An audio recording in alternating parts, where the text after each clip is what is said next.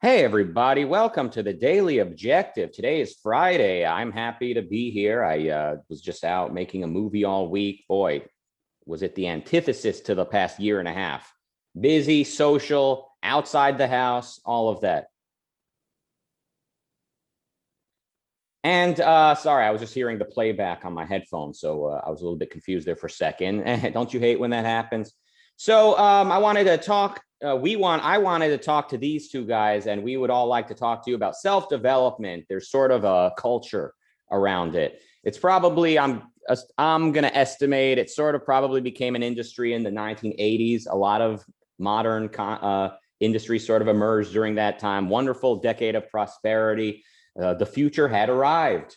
The future had arrived. It was the 80s finally we're here um, we even have machines that could almost sound like they're talking, people said. And uh, flash forward to today, it's still very much an industry. Uh, it would be interesting to sort of explore what's taking place in the industry or, or kind of how that concept is often used, that self development and all of that, and what it might mean to you and me as students of objectivism, the philosophy of Ayn Rand. Here to discuss it with me and with you is first off, we've got one of one of my top three favorite co-hosts on the show. It's Greece's very own Nikos Sotirakopoulos. Hi everyone. And as a special guest today, a guy you know, you requested him by popular demand. He finally has returned to the show. It's Josh Dixon. Yeah, good good to see you all. Good to be back. Yeah. So, jo- Josh, you're a um, you do you're a psychologist as well as a, a surfing instructor. You take people to the beaches of North Africa, and I'm not. You... I'm not a. I, I'm not a surf instructor. I have a surf team that do that on our retreats, our self development retreats. You could you could call them. Um, well, delegation takes a lot of focus, hard work, yeah. and I, you know, I delegate a lot. We delegate. So delegation, even though if you're not doing the instructing yourself, you make sure it gets done. Yeah. So uh, that you know, you're you're I'm I'm bringing this up because you're tying mind with the body. People are surfing, very much a bodily experience, and of course, you're looking to address mental health and mental issues. So, I call, uh, surf, I, I call surfing forced mindfulness. Force, like you need, you'd better, uh, if, if you'd better not, think. If you're not in the, if, if you're not in the moment, forget about it. Game over. So it allows and it, the, one of the major benefits of it is it allows you to not think about anything else for a while. And for some people that's an important respite from say their depressive thinking or their anxieties and so on like that.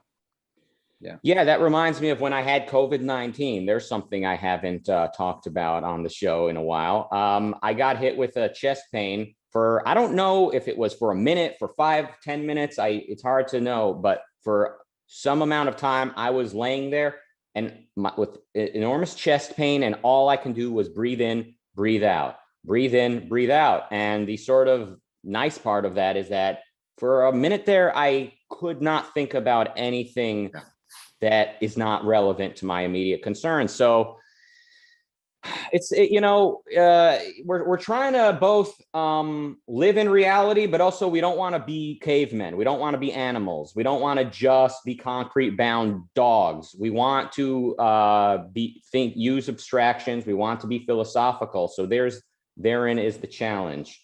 Mm. Um, Nikos, uh, would would you say you err more on the side of empiricism, that is concrete boundedness, or rationalism, which is a, you're floating away in, in the world of ideas like an astronaut? So I don't know where, which of the two, but I would say that introspection is something that I always found very difficult. I didn't even know that I found it difficult because it's something that I've never done. So, be, and here's here's the interesting thing that we need, let's say, the specialist to help us a bit. So you, I've spent hours and hours and hours and hours that if you put them together are days and weeks and months listening to podcasts, audiobooks about the general, let's say, direction of quote self-development. And the actual time I spend with myself thinking, okay, where's your life going? What do you like in life? What do we even want to develop? What is the self that you want to develop? And it was in a way not there. And I would say the same with objectivism uh, we have a common friend who says that the best self-help book in the history is the fountainhead So it's one thing to consume, and I use the term consume consciously, to consume objectivist, let's say, content. Oh, hard work is so good.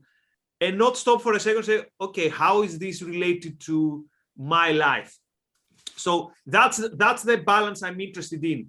The consumption of all this material and whether it indicates something positive, that there is some hidden individualism behind self-development because the idea is I need to do something with my life which is either going to waste or it's not as brilliant as I would like it to be. So what is this balance that on the one hand the culture is more and more is less and less individualistic, is more and more about you're part of your group, part of your tribe, sacrifice for the group. And on the other hand, we see this explosion in this type of content, whether it is uh, how to be better with uh, romantic partners, with your help, with meditation, with uh, different diets, all that stuff. So this is my first question to Josh. How do you see this balance of a anti-individualistic society where self-development is booming though? Is this a contradiction?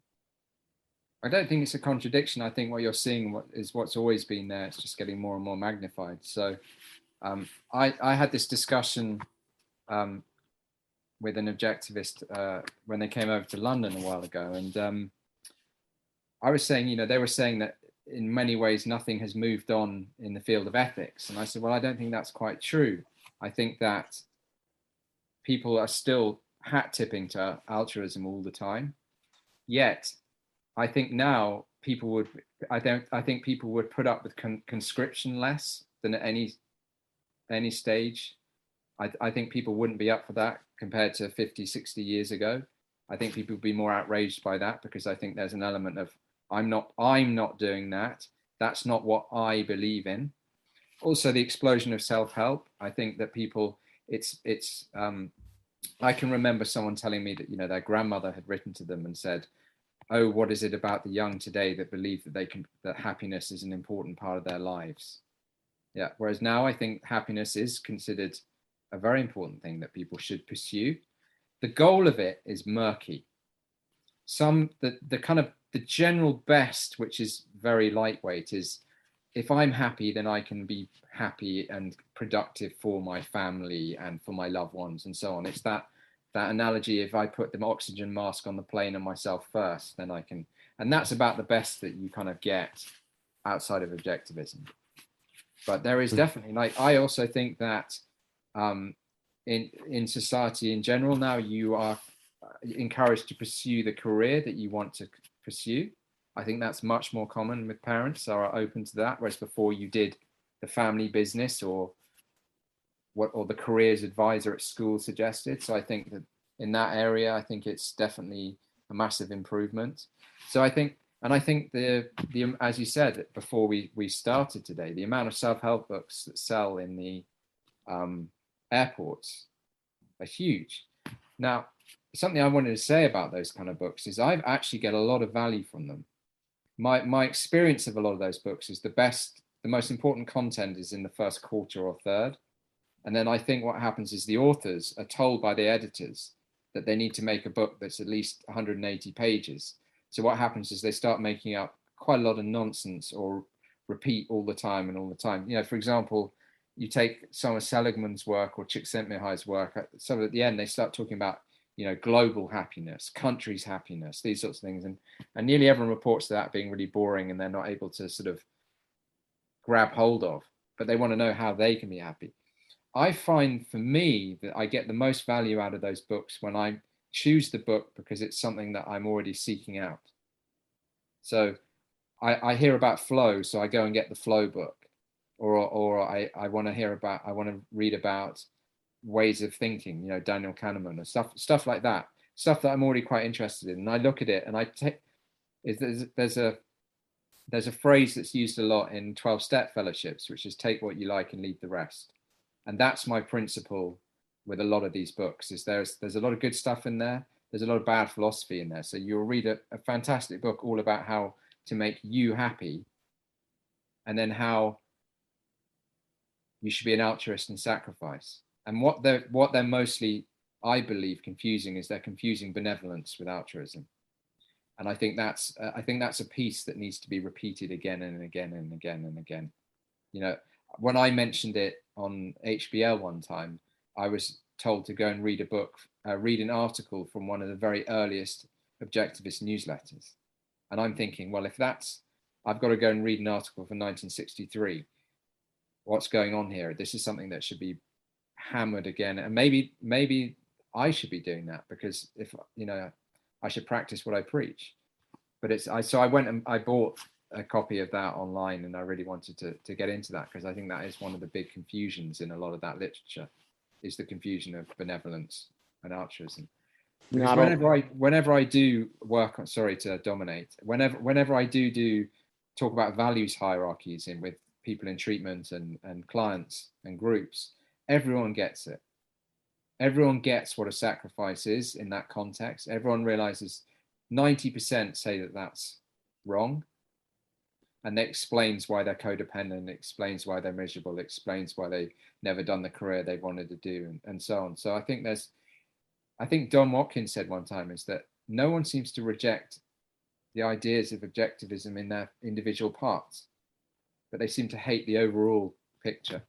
You know, when you talk about one, oh, that makes sense, or you know, I did, I remember doing things about happiness in uh, in a group one time. I've repeated this a few times, but it really struck me as someone went, "What's she saying?" I, you know, I put various quotations like Aristotle and Nietzsche and Ayn Rand and other psychologists all on a one piece of paper, and people were reading through it about happiness. And one person went, "Wow, what she's saying there is absolutely brilliant."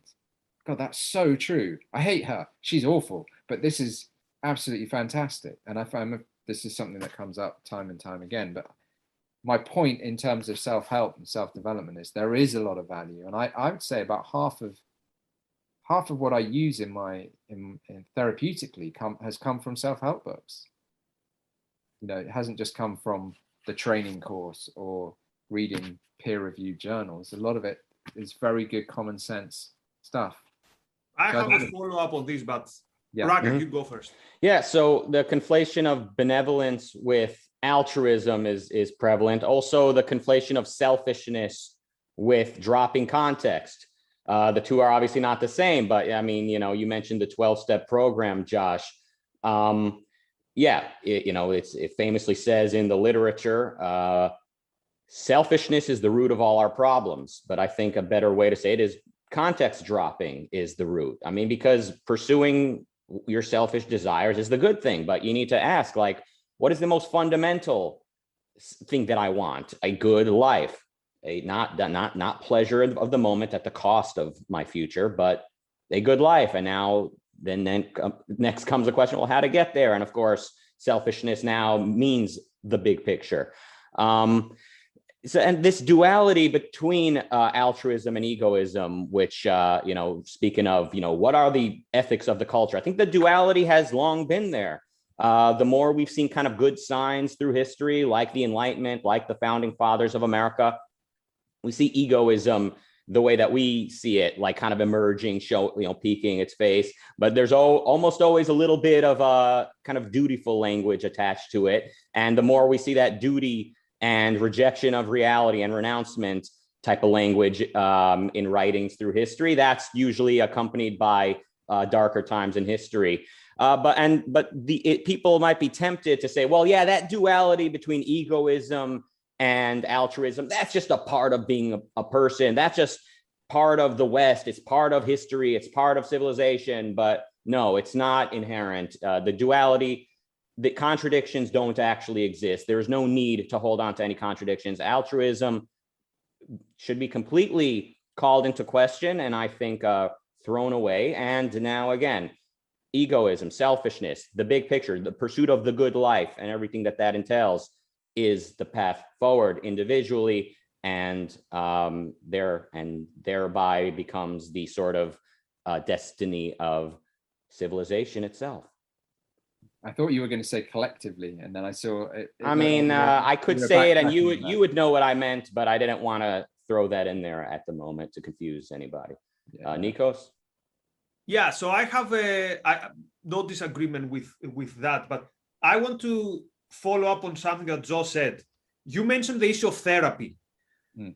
and there's a big misunderstanding in my mind where is like what is the role so can you quote self-help yourself out of issues that to use the common language would need therapy? That's the one question. So what's the difference between i read a book i understand things. So i have read books through which i've seen things about myself and others and i say okay this needs to be sorted out. What is the difference between i help myself and i need someone to help me? And here's the, the, the second question on this for many objectivists, the worldview of your psychologist or your psychiatrist or of the professional on the other side will be different. You're going to hear things, for example, about the nature of the world. Well, there is, you know, you can't control everything. Uh, it's a mere uh, coincidence that we're in this universe, or you care too much about you. We're going to hear probably, I, I haven't got concretes, but you're probably going to hear things that are going to trigger your your views. So, and it's not uh, it's not possible for everyone to find uh, an objectivist uh, therapist or a professional to help you. I mean, I assume the ones that we know are too good and their price is beyond uh, most people's budget. So, how do you deal with this? So, first of all, what is the line after which it's not an issue of I need to understand my health better, but I need help and what do you do by the fact that odds are that this person that you're going to have opposite of you is going to be someone with whom you radically disagree on many important issues about morality, the nature of existence, the nature maybe even of your mind, and things like that. There's a lot of lot of good questions in there. I, I would say that a lot of those self-help books are therapy. I'd say that what I often think they're a good starting point I think where they fall down is that you can't challenge. It's very hard to challenge yourself. A lot of people, you know, particularly those who are needing the kind of therapy, are going to be less able to do that. So the therapist can be there as someone to challenge, but also therapy isn't just um, cognitive work, which I think you get a lot from. What you get from self-help books are various ways of, of cognitive techniques and information and sometimes having a therapist or psychologist is there to help you integrate that information. There's also context so like there's no way you're going to do really good uh, trauma work from a book. It's just too complex it's too deep it requires too many different factors that a book's not going to bring to you. In the same way that you may stu- study a book on architecture but you need to go to the building site too and you need to be in the office. So I think there are various contexts there, but I think um, I think you can get a lot of value and a lot of help from um, self-help books. In terms of like finding a good therapist or psychologist, the, the modality or the domain they work in is massive. So you're much more likely to get some, like good rational therapy from a CBT therapist than from a. Oh, let me think. I, I just some of the ones that I come across that that that I'm like, you know, very woo woo or very, um, um, uh, for example, there's there's the Psychic Society in London that do a therapy course. Well, if you if you want to go there, good luck to you, in my opinion. You know, I don't. But again, you may be what you may be looking for is some form of connection, and maybe that's what you're after there, and you would get that there. But so the modality is very important because it's such a broad term therapy but I, I, I wouldn't i would never dismiss um psych because a lot of those books is psychoeducation and psycho we call it psychoeducation so it's education about psychology but psychoeducation is that it has has been shown time and time and time and time again in studies to have a treatment effect in itself. For a lot of people that is enough.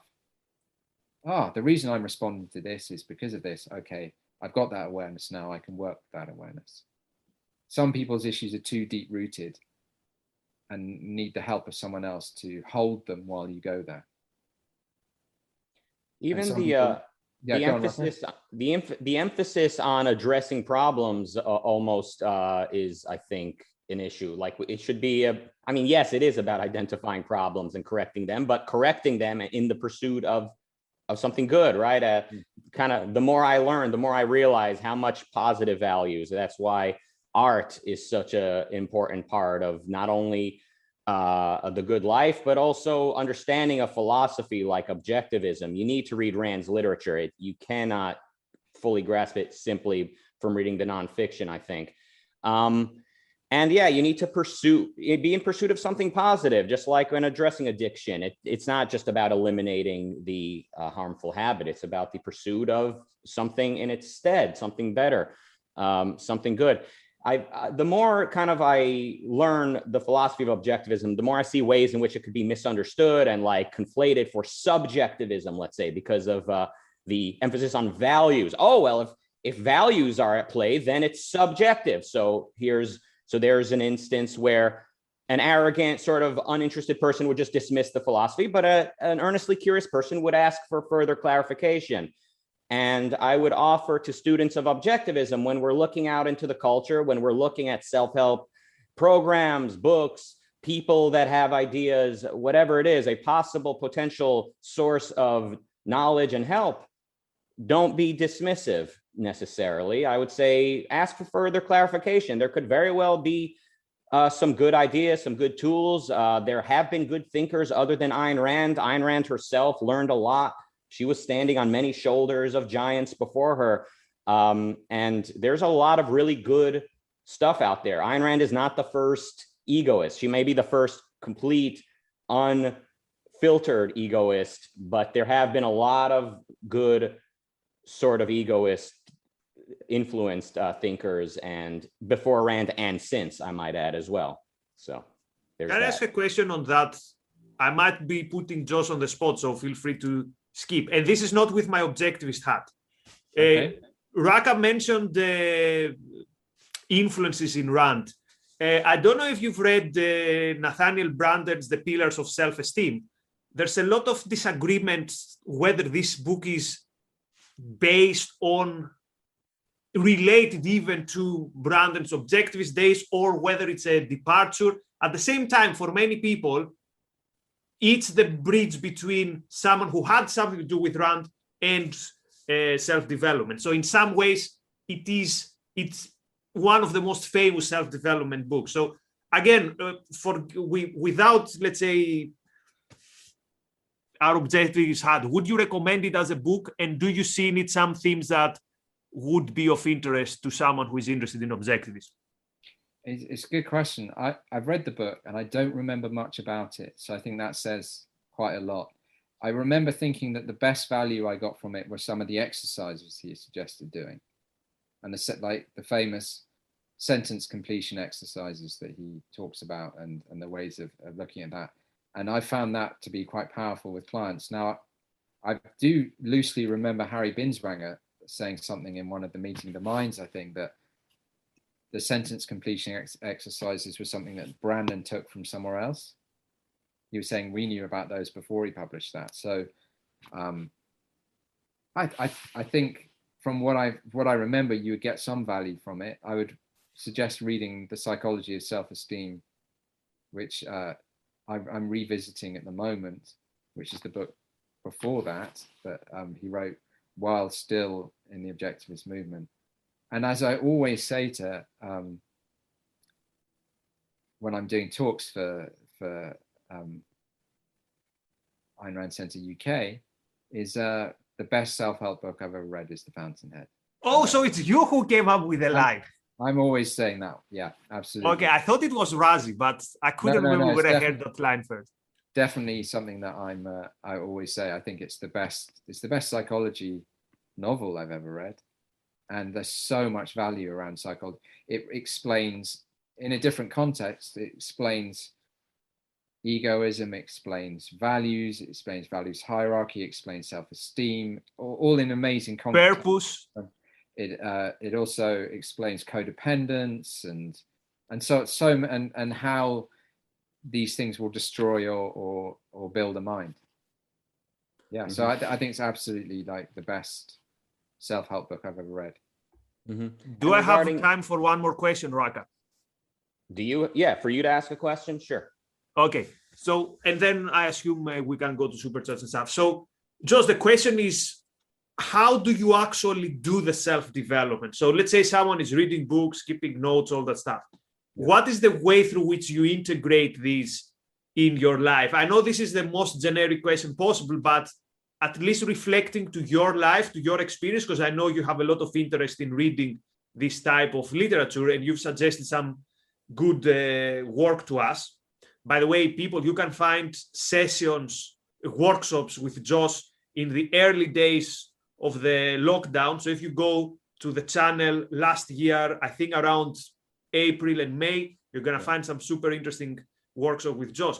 So how did you, in your own life, how did you implement these things? So let's say practically, how do I integrate this knowledge into my life? So it's not just I read books and it becomes, let's say, mental gymnastics, but it's something that is has it serves my purpose. Let's put it this way: it serves my purpose. It's it's it's directs towards the purpose. I think what you're saying is, um, how do I implement it? Is that what Yeah. you're saying? Yeah. I know it sounds, it might sound a bit trite, but you just got to do it. So yes, a lot of these books have suggestions of things that you should do. You just have to do it. Like exercise twice a week, do it and see what the results are. These are some exercises. You know, um, you know, take take uh, Martin Seligman's learned optimism. He talks all about optimism in there and how you can learn to be optimistic. But he also teaches you the exercises you need to do, what you have to sit down, write on the piece of paper, and actually do it. And uh, you just have you have to implement the action, otherwise there's going to be no change. And so you, you, it's base. It, it sounds basic, but it's simple but not easy. And I think that's a principle that needs to be stated a lot with a lot of this work. It's simple what you need to do, but it's not easy, and it's not easy for deep-seated reasons. And that sometimes they need to be unearthed, and we have to look at why can't I sit down and write out these these. Um, I don't know. For example, in in addiction recovery, for example, people write out. Uh, there's a thing, you know, step one, you write out examples of your powerlessness and the damages you've caused to self and others it's only from you have to sit down and write it for it to really be integrated so it's, it's in the doing in the same way that you can read a book about going to the gym but you have to do the reps yeah and that's that that switch and then if you can't do it that needs investigating the why Yeah. Some super chats. We've got uh, two dollars from Robert saying this is going to be good. I think history has proven him to be right. Marialine with four dollars. Uh, then we've got Eric with four ninety nine. Says dealing with trauma is necessary. On the other hand, focusing on past negative events can be self defeating. Sometimes it's good to let go. And uh, yeah, this is uh, uh, one of those instances where someone can easily misconstrue what he, what Enric is saying, and think, "Oh, so you're saying just don't think about." I'm saying he's saying I'll speak on his behalf. It's it, it is about cleaning up the past, but it's also about looking forward and asking what's next. What am I moving towards, rather than just uh, looking at the rear view mirror. So eh, eh, there's if you if if if if if someone is combative, they're they're looking for disagreement. They can find take issue with anything that anybody says, but um, but Sorry, I think we follow can- up. we- yes, Follow up to make sure that we're all on board because I'm Mhm. not, for example. Please. What exactly is trauma? I'm not sure I understand this. So I get it that if you are in uh, Kabul and the Taliban's uh, arson on your house, that's a very obvious trauma, right? It was a traumatic event. But could it be that there's something which is quote trauma that you don't even know it is? Because I've heard a lot of stories about, oh, you have to go back and find that traumatic experience. How is it a trauma if you can't even remember it? Or am I getting this wrong? So basically, So- what is trauma? it's a very very good question because trauma is not the event trauma is the response to the event so it's the change in either the way you see the world the change in cognition and the and the symptoms of the after effects of that event so trauma manifests it could be in flashbacks nightmares freeze response flight responses fight responses dissociation so it's it's the way you respond and, and really trauma is an unintegrated event. So the, uh, an unintegrated, the event has not been integrated properly. Sorry, that's what I, how I should have phrased it. And um, one of the issues is that the event might not seem as the brain. There's a lot of problems that happen to the wounds to the brain that happen with trauma, but you might know that an event's over, but it doesn't feel like it's over. So there's these these these schisms. So trauma really is not the event; it's the response to the event. How and and there's we could we we could do 20 hours on this, um, but that's really what. So trauma is not the event, and the main response to adverse events is resilience and growth. That's what that's what mostly happens with everybody in their life. But there are certain events in certain situations that cause a, a, a, maladaptive response to the adversity, and that's what trauma is. Am I right? You're doing something on resilience with ARC UK members, or have I misunderstood? No, on Sunday. The pro- productivity okay. hub. Yeah. Okay, so this Sunday, as part of the productivity hub, eh, I'm not sure about time and stuff, but Josh is going to be with us talking particularly on this and addressing particular specific questions. So if you're not yet a member of ARC UK, even if it's only for this, which is not only for this because we have all these other things, but even for this, I would say it's worth it. We're going to get some time with Josh. We're going to ask him questions and going to have way more time to elaborate the answer. So obviously, this is not a therapy session. It's a session through, through which we can understand some things better, and particularly the notion of resilience, which is central in uh, what Josh has been saying to us again, going back to the to last year's workshop. So just to remind people, actually not to remind, announce to people that our members will have this chance this Sunday. Back to you, Rucka. All right, Robert with three dollars says, "quote Excuse me, but how do you get to Carnegie Hall? Uh, is that interesting? Uh, do you, is he referring to uh, something from a movie, or is that just just a grandiose thing to say? Like, oh, I'm supposed to be performing at Carnegie Hall, right? Like, kind of like going from like uh from like just assuming you're entitled to be right in Carnegie Hall right away, kind of like um or is it a reference to a self-help book? Maybe I like it. It's a it's an interesting uh, question. it's like, oh, excuse me, uh, I'm looking for the White House. I'm supposed to be president, and uh, you know, it's like uh, anyway. Not sure if there's uh, a reference pop culture there. Marialine with two dollars says, "Let's hear about Rucka's moped crash on Clubhouse." We'll see. We'll see if we have time.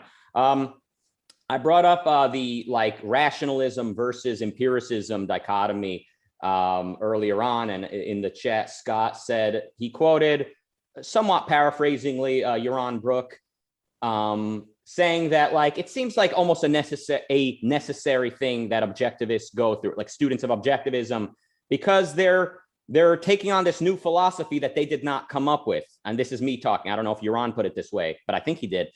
You're you're your Ayn Rand came up with this this philosophy from the ground up. You and me were we started we went through life with various different ideas and now we're getting this finished product and trying to integrate it and there's a very high likelihood of floating away and being detached from reality and oftentimes moralistic like wagging our finger at, at the world and just it and hopefully then coming back to earth and integrating it all um, it's a fascinating topic. Obviously, uh, it's not the topic of today's show per se, but um, it, it, it's a it's just a wonderful topic. So I, I just wanted to bring bring it up again and maybe inspire uh, another episode about that. Another super chat from Christopher with 279 Canadian.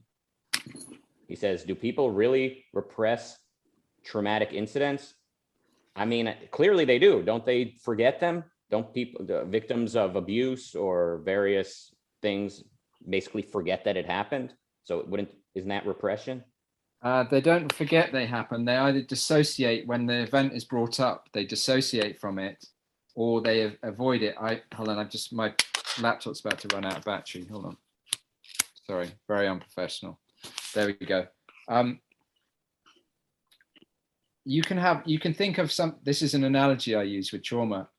Uh, uh, with clients who, who, who very much have traumatic symptoms. I say you have this event or response to this event up in your face, and you have you have two options. You can either look straight at it, and that's going to be extremely painful, or you can adapt. This is usually in ch- with children who don't have the capacity to really avoid that, or you can adapt and look away all the time. And what's that going to do? It's going to cause tremendous neck ache and impede and so on but yeah, there there are many events that are just too painful for you to go to. You come too flooded. Your working memory gets completely overwhelmed when you go there. So um, maybe we should do a do a whole thing on trauma one time. What, what actually happens and the types of trauma, because the, there there are two types of trauma as well. There's post traumatic stress disorder, which is really a response to something that did happen to you, the explosion, the abuse, the assault, whatever it is, and then there's the trauma from what didn't happen to you, the neglect, and they're two quite different things. And you you you treat PTSD by taking away those symptoms but how do you take away something that's not there? So developmental trauma requires quite a different way of, of, of working.